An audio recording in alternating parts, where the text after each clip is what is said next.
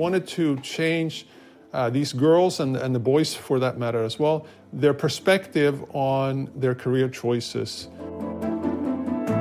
What's my role in society? What can I do except publishing papers? More than anything else, I'm a scientist. So I'm a little bit like the people that have developed the vaccines for COVID, for example.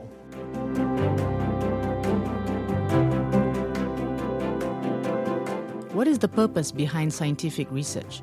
What are its concrete and practical applications, its benefit for individuals and for society?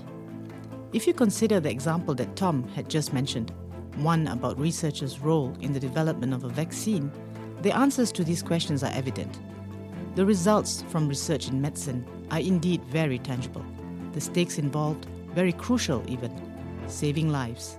But if I talk to you about research in management and entrepreneurship, like that of which are produced by Thomas Åstebro, the response to those very same questions is less obvious, and the stakes, perhaps less important, you would say. In this new episode of Tomorrow is Our Business, you will discover how a research paper produced in a business school plays a role in transforming the lives of people on the other side of the planet. You will learn how it contributes to individual accomplishment and even further to social development. Thomas Åstebro is professor and researcher in entrepreneurship at HEC Paris.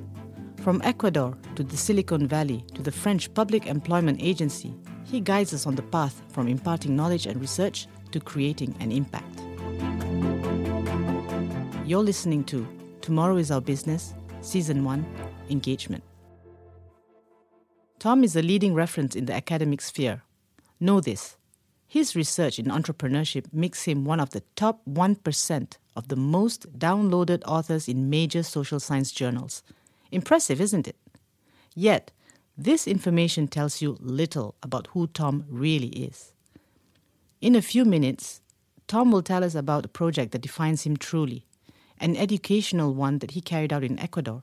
But before we get right down to the details, we first asked him How on earth did a professor from a world renowned business school, who rubs elbows with the best researchers in his discipline and who teaches MBA students, how did this professor end up in the middle of the Ecuadorian jungle, standing before high school students, aiming to extract them from their social determinism? The motivation for me was pretty clear. Um, I'm getting older. I've done a lot of really technical analysis, statistical type of, of work. And uh, this had uh, this project had a flavor of, you know, being able to have a much bigger impact if it would be successful. We don't know yet. I was thinking about 10 years ago I, that I should shift a little bit the focus of what I'm doing. I'm still 100% dedicated to studying entrepreneurship. This is something that I've been doing ever since I started uh, being a professor, and even before that. I have also been an entrepreneur myself. Uh, I've been involved in starting four companies. So I have a practical experience from this and also, you know, theoretical and teaching experience. And this is a subject that I, I love and I love teaching and I love doing research about. But I just thought that I could do it a little bit different that would maybe have a bigger impact on the economy than just uh, writing papers. So, we have the answer to the why, to the purpose behind what drives Tom as a professor. Now, let's go back to the jungles and cities of Ecuador to know more about this educational project called Showing Life Opportunities.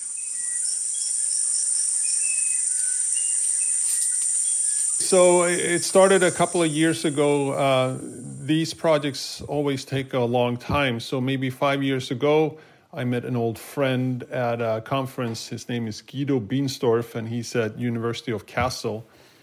And he had uh, a, a PhD student and uh, a postdoc. Uh, PhD student is uh, Francisco Flores, who is from Ecuador and uh, Igor Asanov from uh, Russia. And they uh, started talking to me about wanting to do an experiment. And this is basically an experiment that's done live on people out in the field. They came to me and said, Oh, we have this contact with the Ministry of Education in Ecuador.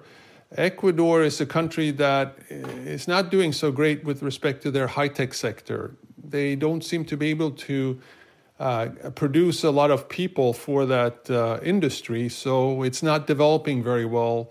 Ecuador is mainly dependent on uh, its agricultural uh, resources. And it's a middle income kind of country, so uh, there are some wealthy people there, but there's also a lot of poor people.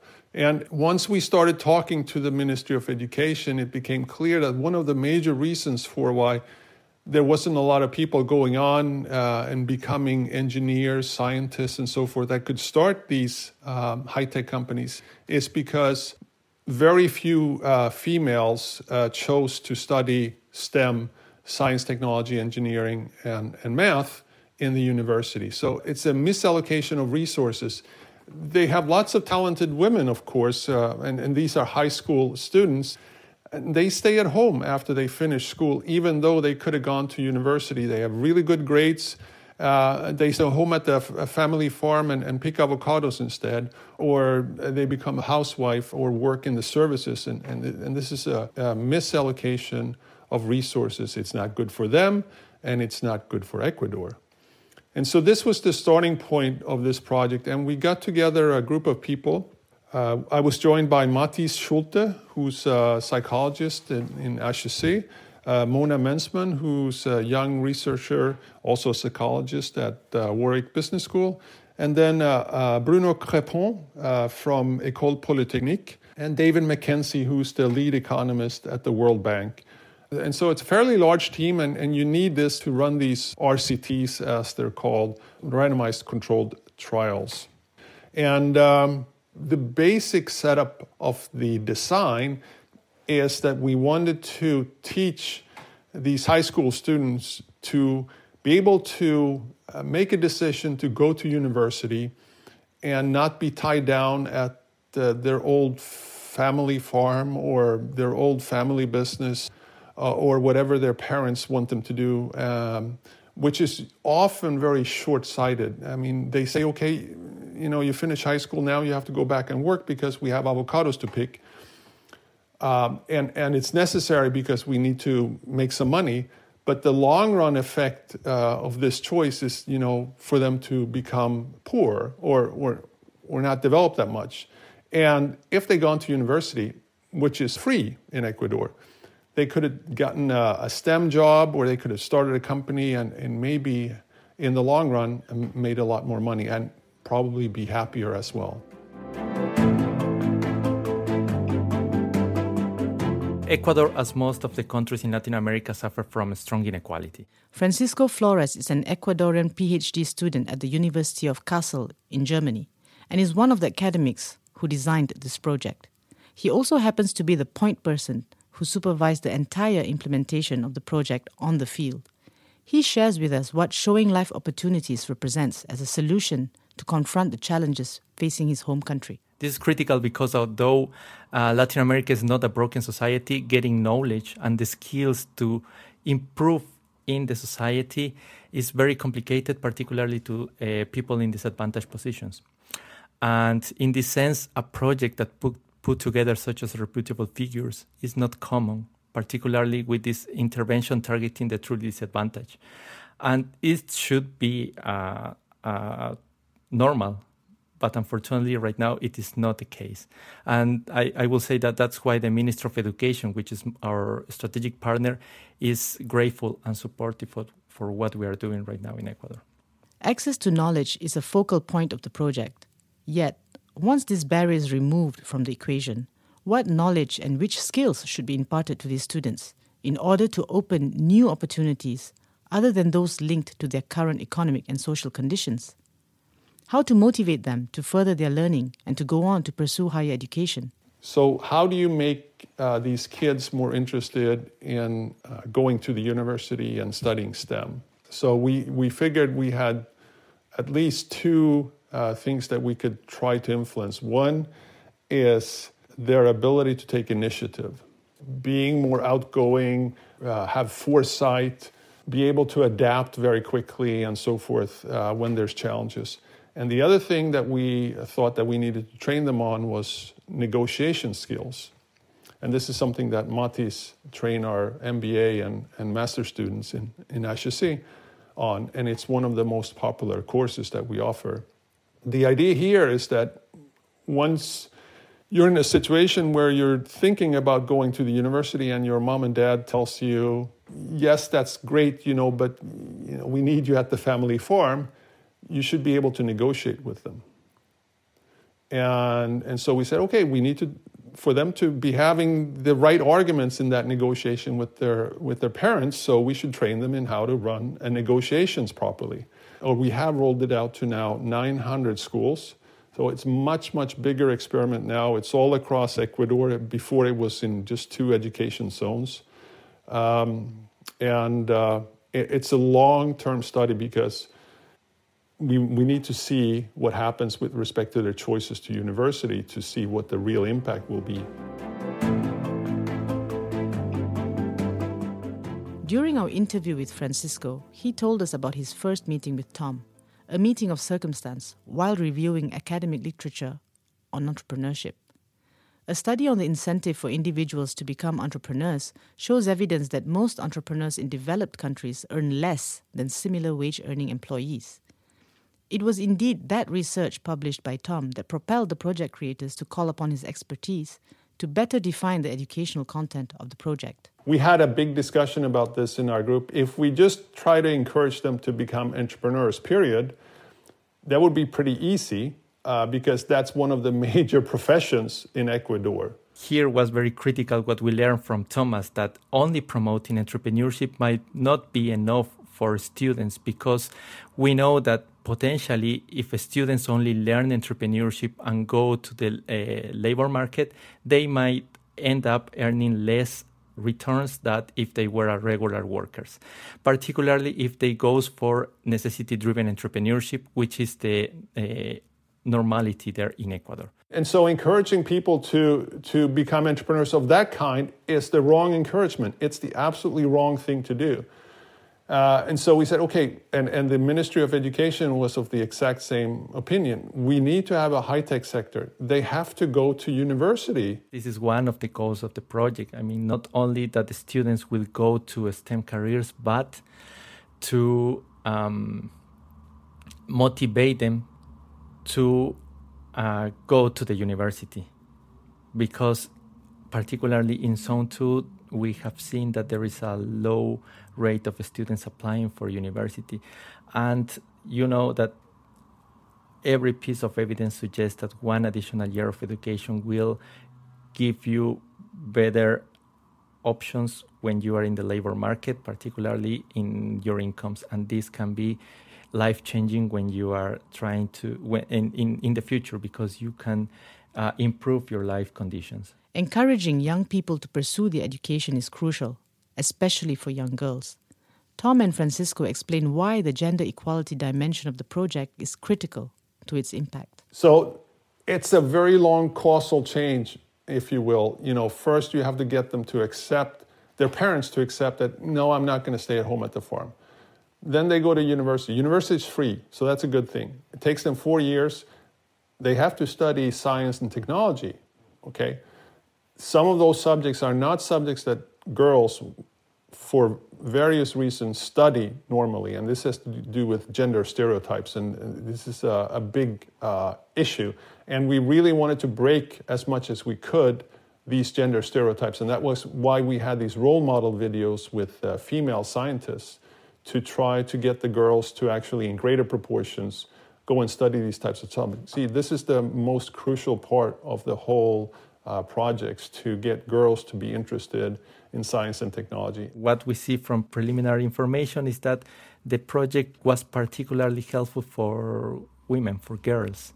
And we are extremely happy hearing that because, as you know, uh, unfortunately, girls are a vulnerable population in Ecuador, even though they are more than 50% of the population, but they still a vulnerable population there. So supporting them, it's really, really fantastic, terrific for, for us, especially for me. Uh, I hope that in the future I'm able to keep doing more for my country and particularly for students because I truly believe that education is a key tool to improving um, the life condition of people. When you hear both Francisco and Tom, you understand how strong their personal involvement was. Tom himself traveled several times to Ecuador to be present alongside teachers and meeting high school students during the rollout of the program. He gives us his feedback of this field experience. Uh, it's been uh, uh, enormously fun and gratifying. Uh, we've been to Ecuador, the whole team, uh, some of us several months. Uh, you have to be there for a long time to get this thing to work. At one point in time, we had 30 people from the ministry working for us, working on the implementation. there's a lot of people involved. So it's a, it's a mega project of a size that I never worked on before usually you're just a few uh, researchers and maybe a research assistant or a PhD or something like this. Th- this is of a completely different scale. And I wanted to do that. I wanted to see how it would be to run a, a randomized control trial. And, um, you know, it worked out great. Uh, everyone is, uh, the ministry, all the high school uh, principals, uh, it's been a fantastic reception. Now listen to the enthusiasm of the Ecuadorian teachers and students, whose personal experience of the program is captured in this video produced by the Ministry of Education in Ecuador. As a teacher, this project has allowed me to highlight new ways of teaching. For instance, how to develop different types of content via an online educational platform. Thanks to this project, I have a better understanding of possible entrepreneurial ventures in the future. Showing life opportunities benefits each one of us to become autonomous, independent, and able to develop a business in an orderly manner. Ha sido un éxito espectacular. It has been a spectacular success because in the animation videos, I could get new ideas, new knowledge, to be able to start my own business, small or large, in a not too distant future. As Tom had told us, this project in Ecuador is long term and one that would require several years before yielding results of profound cultural transformation. Yet, despite this fact, its potential impact on youth and the economy has already aroused the interest of other countries. The initial results are encouraging. And so other people have learned about this. Now we were asked by officials in Peru to do the same thing in Peru. And we actually had to say no uh, because we didn't have the manpower to, to run uh, a similar type of experiment in Peru. Uh, but maybe next year we'll be able to do it. Um, it is very intense, and we're uh, focusing uh, all our efforts to try to finish up this thing in, in Ecuador. If this thing works, the next step is to scale this up and provide it worldwide.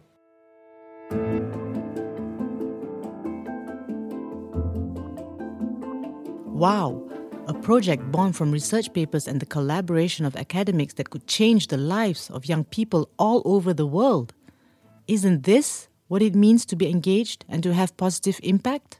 I'm mostly a scientist. More than anything else, I'm a scientist. So I'm a little bit like the people that have developed the vaccines for COVID, for example. I mean, I'm glad that if my work uh, gets to have a big impact in Ecuador, uh, but I'm not sure that it will. At this point, uh, I can't say for sure. I'm hoping that it will affect uh, a lot of uh, young women uh, in studying STEM in the future. But I'm fairly realistic in that whatever I do, I will have a small impact on society. you know, I'm not like Bill Gates or one of those people that can have a large impact. I'm just a professor at a business school. I try to do what I think is important at this point in my career, and I try to have an impact, uh, but I'm a little bit of a realist and, and acknowledging that that impact might not be very big in the end. It was a very personal decision. I just thought that this is something that, I, and it, it took me some time to get to this point that and, and some self introspection. Introspection. Uh, you know, what's my role in society? What can I do except publishing papers?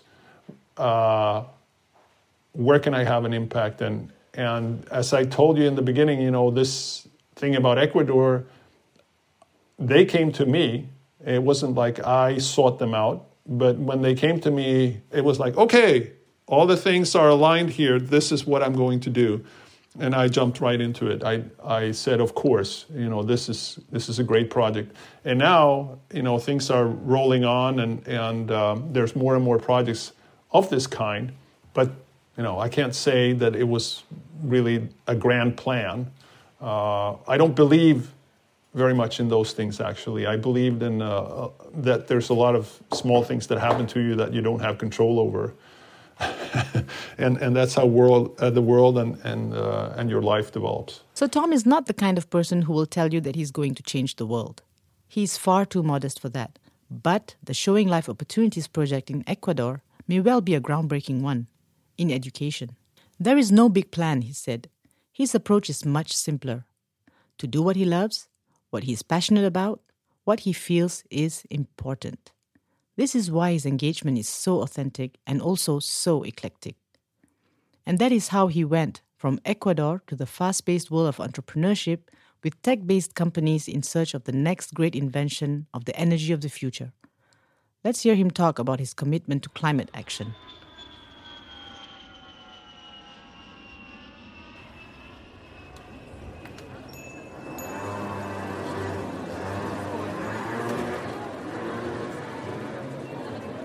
The Creative Destruction Lab is a branch of a, of a worldwide organization that was started uh, initially eight years ago at the University of Toronto by a good friend of mine, Ajay Agrawal.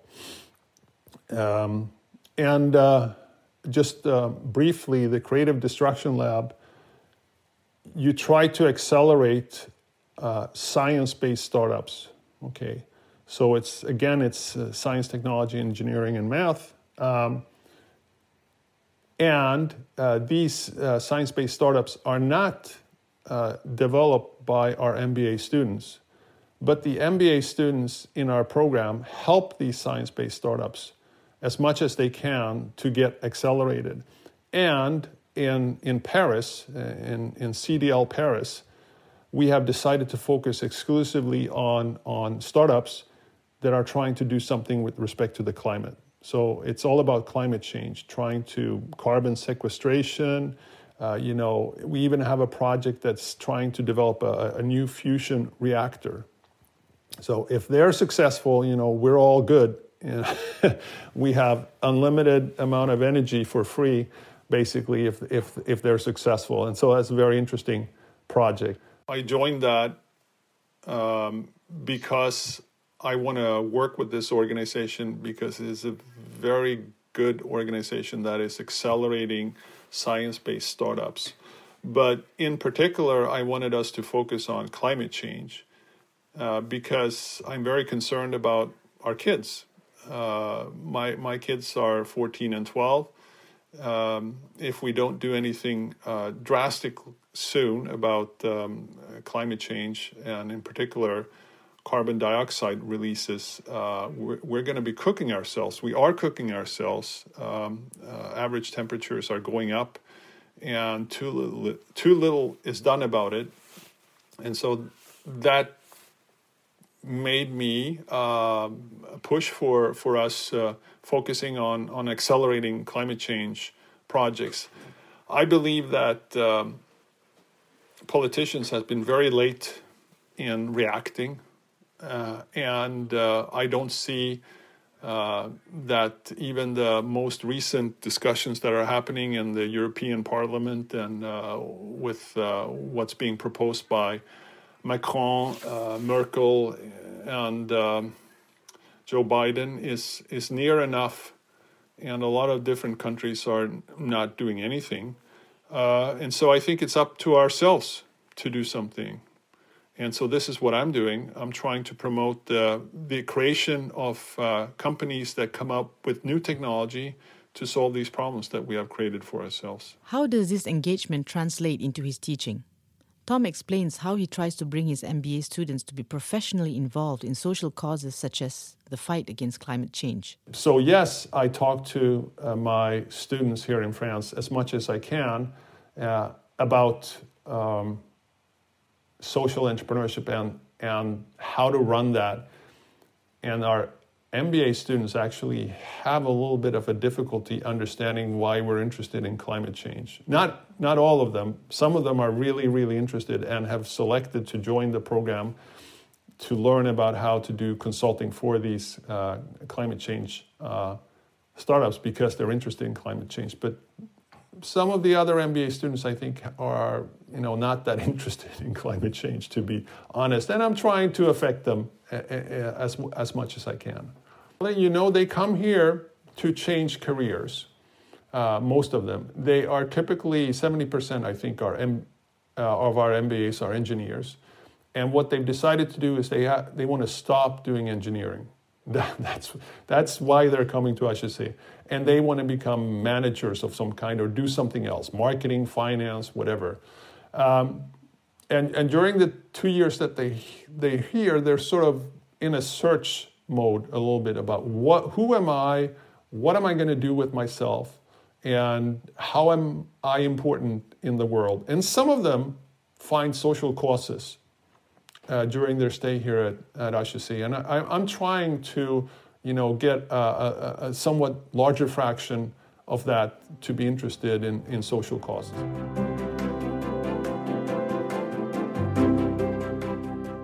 Access to education and climate change are issues that matter for Tom. But there is yet another one that he chooses to tackle that of unemployment as not only an economic problem, but especially a social one. This issue takes place in France, and gave life to a new project with the National Public Employment Agency. This initiative is like the one in Ecuador, inspired by the discoveries from scientific research. Active CREA is a program that is run by Pôle emploi, which is the public employment service of France. And I'm going to keep referring to it as Pôle emploi. And, and this is a retraining program for people that are unemployed and uh, might uh, want to start their own business. So they gotten laid off for some reason, and they might not uh, want to take a job, or they might be unable to get a job easily uh, because of various uh, discriminations in, in, the labor market and so forth. Recent immigrants or or whatnot that uh, might not easily get a job. So Pôle emploi offers this training program in entrepreneurship. And it's a basic entrepreneurship training program. They learn about accounting, marketing, operations, and so forth. I should step back and, and, and now make a comparison of that type of training with the type of training that we offered in Ecuador, uh, in particular the personal initiative training. So there's been a study in Togo, uh, uh, a very successful study that showed that if you train people on basic entrepreneurial skills like this, and you compare that training with being trained on taking personal initiative, uh, basic entrepreneurial skills training have no effect whatsoever on the success of the people that got the training uh, in Togo. And whereas those that got the personal initiative training, uh, their profits and their sales increased by, I think, something between 10 to 15% compared to those that got business training. This was published in Science a couple of years ago. David McKenzie and Mona Mensmann uh, were co authors. There's about 10 co authors on that paper. And this is the reason for why Mona and David are actually part of our team. We said, This is fantastic. Can we do this in France? can we train unemployed people not in business skills, but in taking personal initiative? And why wouldn't this work? Because when we think about it, you know, what is preventing people from starting a company? Maybe you don't have money, okay, but maybe you don't have the skills in accounting. But maybe the first roadblock is that you just don't dare. You don't take the initiative we asked Mona and David, okay, you have to come and work with us. And they worked with us, of course, in, in the Ecuador case. But here it's even more important that we, um, we try to get these uh, unemployed to, and it's not about getting confident. Uh, they might be very confident in themselves, but it's about like waking up in the morning and doing the things that make your business tick. And so that's what we're going to do. It's within this program, Active CREA, we're going to create a separate branch of the training. We're going to compare it to the standard business uh, skills training. And we're going to ask people to join, and they'll be, uh, since we're in COVID situation now, they'll be taking the course online from their home. Listening to Tom gives us a different take on entrepreneurship. No, it is not something that is reserved uniquely for those who are already privileged and young business school students with an assured promise of a future, or even for those who already have a financial capital. So, what exactly does it take to be an entrepreneur? It's more about skills and ability, but also about passion and motivation. And so it's both psychology, it's both skills, and in some cases it's about money. But money never comes first because nobody gets money if they don't have the other things. If you're looking for somebody who's going to finance you a bank uh, a business angel your mom whoever and you come and you show up and you show no interest and no passion in in the business that you're you want to develop you're not going to get any money because they don't they're not going to believe you. They're not going to believe that you're going to be able to do that. So you have to have that first. And then maybe uh, you know if money is necessary you'll be able to find it. If you're still wondering why tom is engaged in these various subjects with so many different groups of people here is his simple answer. For me this um, social entrepreneurial interest uh, or social impact it changed a little bit 10 years ago it's still about entrepreneurship. I, I wouldn't be able to do this type of impact without studying entrepreneurship because this is what I know, this is what I've trained for since I got my PhD back in 1994. So it's it's been a while. Um, and, and so for me, it's it's a natural progression of of being able to give back to society what society has given me in terms of the training that I got, uh, the investment that the society made in me, my my advisors back from from Carnegie Mellon, and all the other professors that I've engaged with that have taught me, helped me write papers and so forth. Um, and I, I, I, just thought that you know I could do more than just writing papers. I'm also trying to write a book now, but it's actually not about social entrepreneurship, but it's about uh, prediction algorithms, a completely different topic uh, but something I'm also uh, quite heavily engaged in. So I do a lot of different things, and and as I said, uh, you know, at some point I said, you know, I've been involved in entrepreneurship myself. So being a sort of an academic jack of all trades, if you will, is not something that's difficult for me. It's something that I do on a day-to-day business. I like to do a lot of different things. It might have caused my career to take a couple of different turns to the left and to the right sometimes. Uh, but this is something that I've enjoyed and I'm going to continue to enjoy uh, as long as I, I keep working.